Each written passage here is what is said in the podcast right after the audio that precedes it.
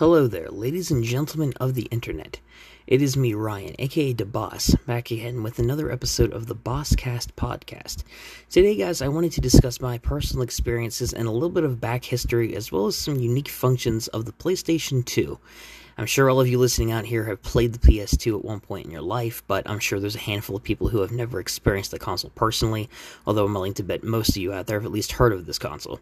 I wanted to talk about the PS2 today because this is probably my favorite console of all time.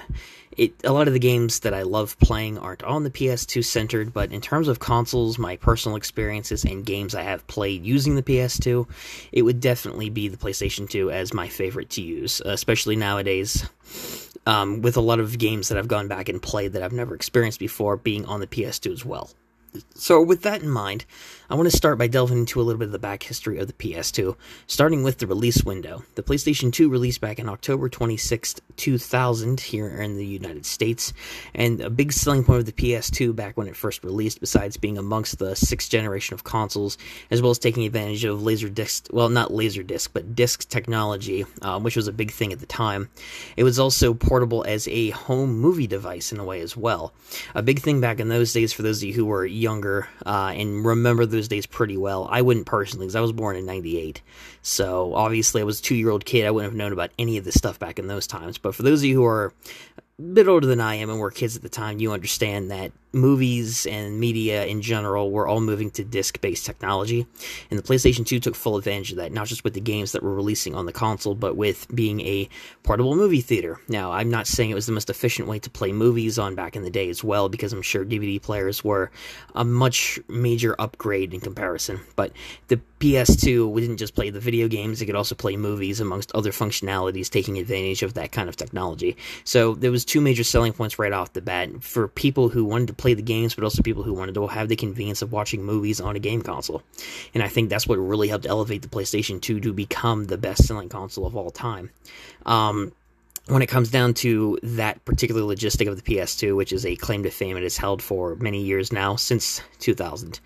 I know some people might argue that the PS5 and other modern consoles have sold more than that, but in the case of the PS5, for example, I don't think that's a comparable example because, first of all, a lot of those units haven't even really shipped out to people who have ordered them yet. They have a very low stock, and the supply hasn't been very great. The demand is obviously out there. There are people that really want this console, and there are a lot of people who have the console as of current uh, when I'm doing this episode anyway.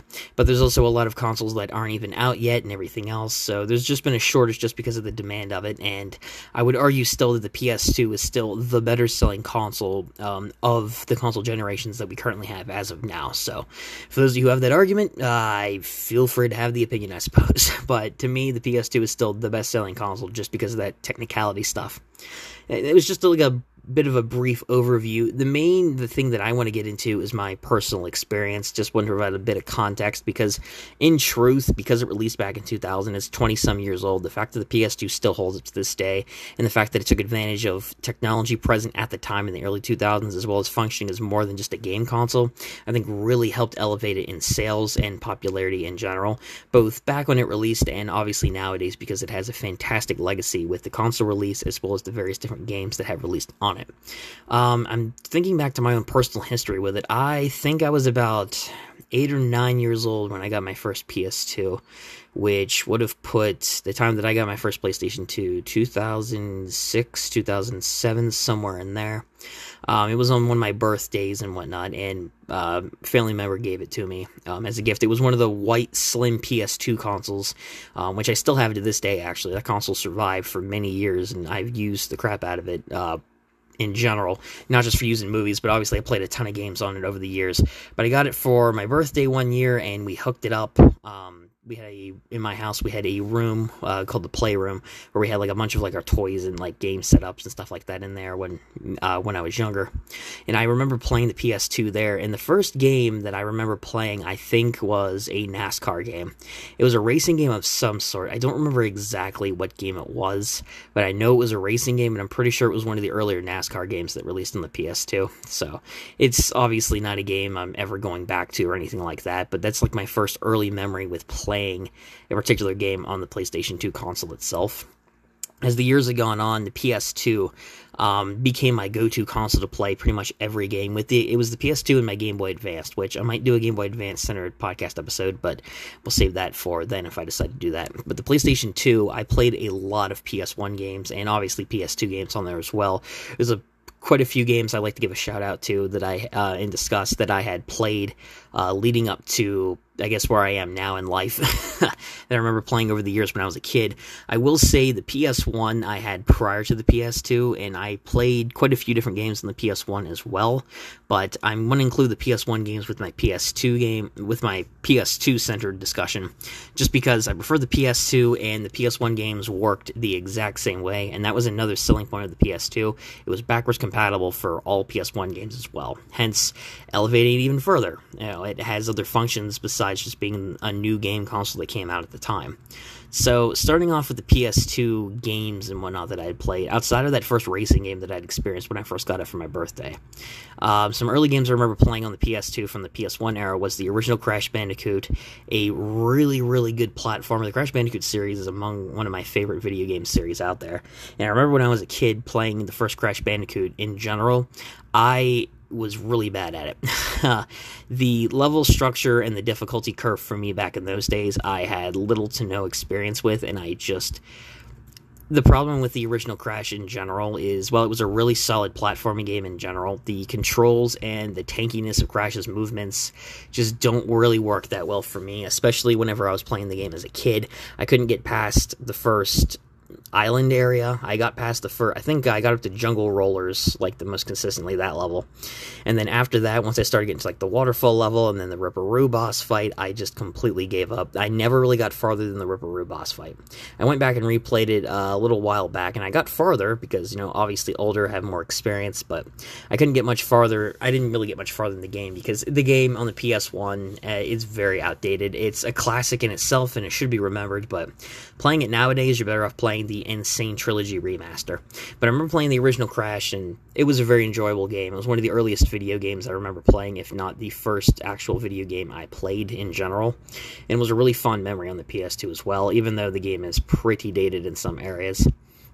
Um, outside of the original Crash Bandicoot, uh, another game I remember playing was Scooby Doo and the Cyber Chase on the PS1. It's one of the few licensed games that I played that I actually, no, I shouldn't say it's one of the first licensed games I played. I played a bunch of licensed games across different consoles and whatnot. I'll say this: it was one of the first games I remember playing and having good memories of at the time. I wasn't good at that game either. I got to World Three uh, which was like the ice world, and I couldn't get past the la- that Phantom Virus boss fight. That's the farthest I ever got, and I went back and replayed it a few years ago, and I got farther, but I couldn't stand the game either. The game is severely outdated. It is not a good game at all, but it was one that I remember very fondly from my childhood because I was a huge old school Scooby Doo fan. Still am to an extent today, but especially back when I was a kid, I loved the older Scooby Doo movies, and this game was an encapsulation of my favorite Scooby Doo movie, uh, Cyber Chase. And like I said, I really enjoyed it at the time, uh, just because being a Scooby Doo fan. But playing it nowadays, the game is severely dated in its visuals and its controls.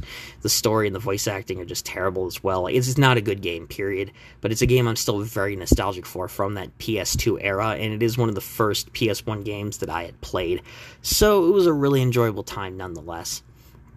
Um, moving up generations, though, there were other PS1 games that I had played here and there.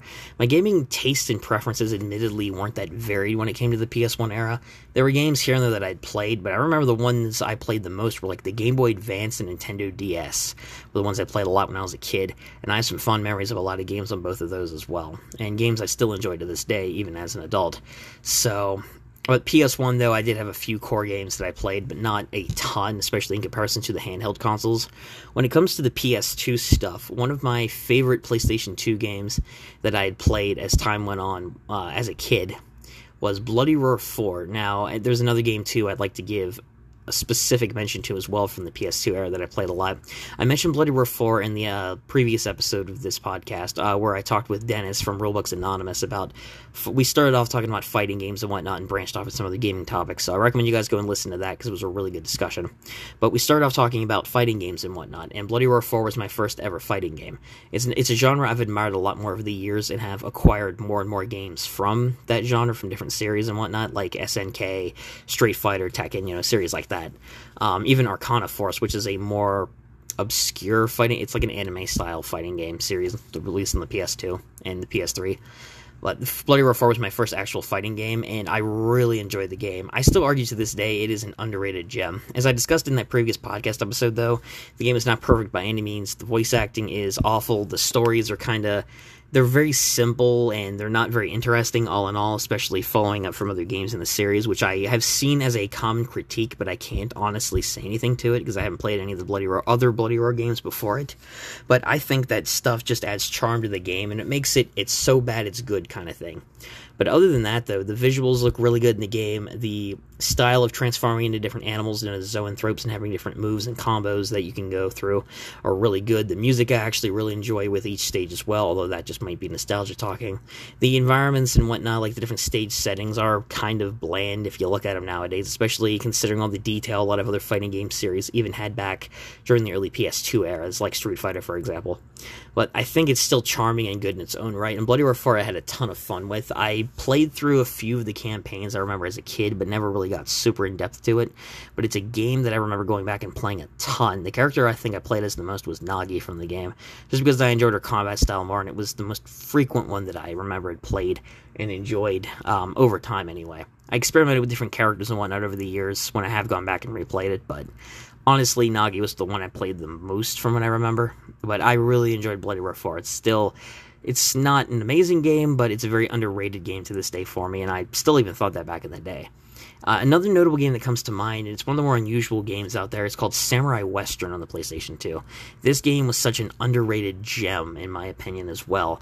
This game is just fantastic on the PS2 as well. I remember playing this game for the first time when I was a kid back in like middle school, elementary school, and I remember enjoying the game a ton. Uh, one of the earliest concepts to me was like you play as the samurai known as Gojiro Kiryu, who comes from Japan, and this takes place in like 1800s, like American West, where he's pursuing his brother, and a, who uh, gets killed all his friends and then left and ended up working for this tyrant known as Goldberg. Gojiro meets a bunch of people in this old west town and goes to stop his brother as well as this big businessman from expanding his empire in the west. And of course, he has a bunch of henchmen and goons that you have to slice your way through and whatnot. Samurai Western's is a very good game. It's a hack and slash s game. Um, you have accessories and power ups that you can equip and whatnot throughout the different levels, which are all Old West themed in some way. Um, the main combat is with a sword. You don't use guns in this game unless you're playing extra modes or it's like extra characters. But the main campaign, as well as Gojiro himself, all the combat is centered around your sword, where you can dodge, you can hack and slash, you can swing, you can have rapid movements, you can deflect bullets. It's basically it's a sword against it's the proverbial bringing the knife to a gunfight kind of scenario. Except in this case, while everyone else has ultra powerful guns at the time, you have a sword, but it works so well. It's so fluid. It's fun. It does get repetitive after a bit, I must admit, but it's it is just a really fun and simple time. And this is a very obscure Atlus title that looks good as well and the story again isn't anything amazing it's not bad and neither is the voice acting for that matter it's decent it's not amazing but it's all right and it's another one of those it's really charming it's not so bad it's good because it's not bad but it's just really charming to have in the game period one thing that this game is severely underrated for as well, outside of a few things I've seen on YouTube, is the soundtrack. The soundtrack in this game is fantastic. I would honestly say every single track in this game does the Old West slash Japanese kind of music very well, even though most of the music score itself is centered around the Old West, obviously you know, considering the setting that this game has. But I will say, though, I remember really enjoying the music as well when I was a kid. And I remember the theme I jam out to the most and still do, and still if I can find on YouTube somewhere, is the Wasteland theme. Not uh, the first one you go to in the, I'm trying to remember what level it is, like level 13 or 14, where you face up against Jean, one of the, the top lieutenant of uh, Goldberg, who's the main businessman bad guy of the game. Um, with the fight you go in against him and his goons in like the nighttime setting of the Wasteland, that theme is so good. It encapsulates this actiony theme while also having that somber, melodic old west, like loneliness out in the middle of nowhere, fighting to the death kind of theme. It's it's really good.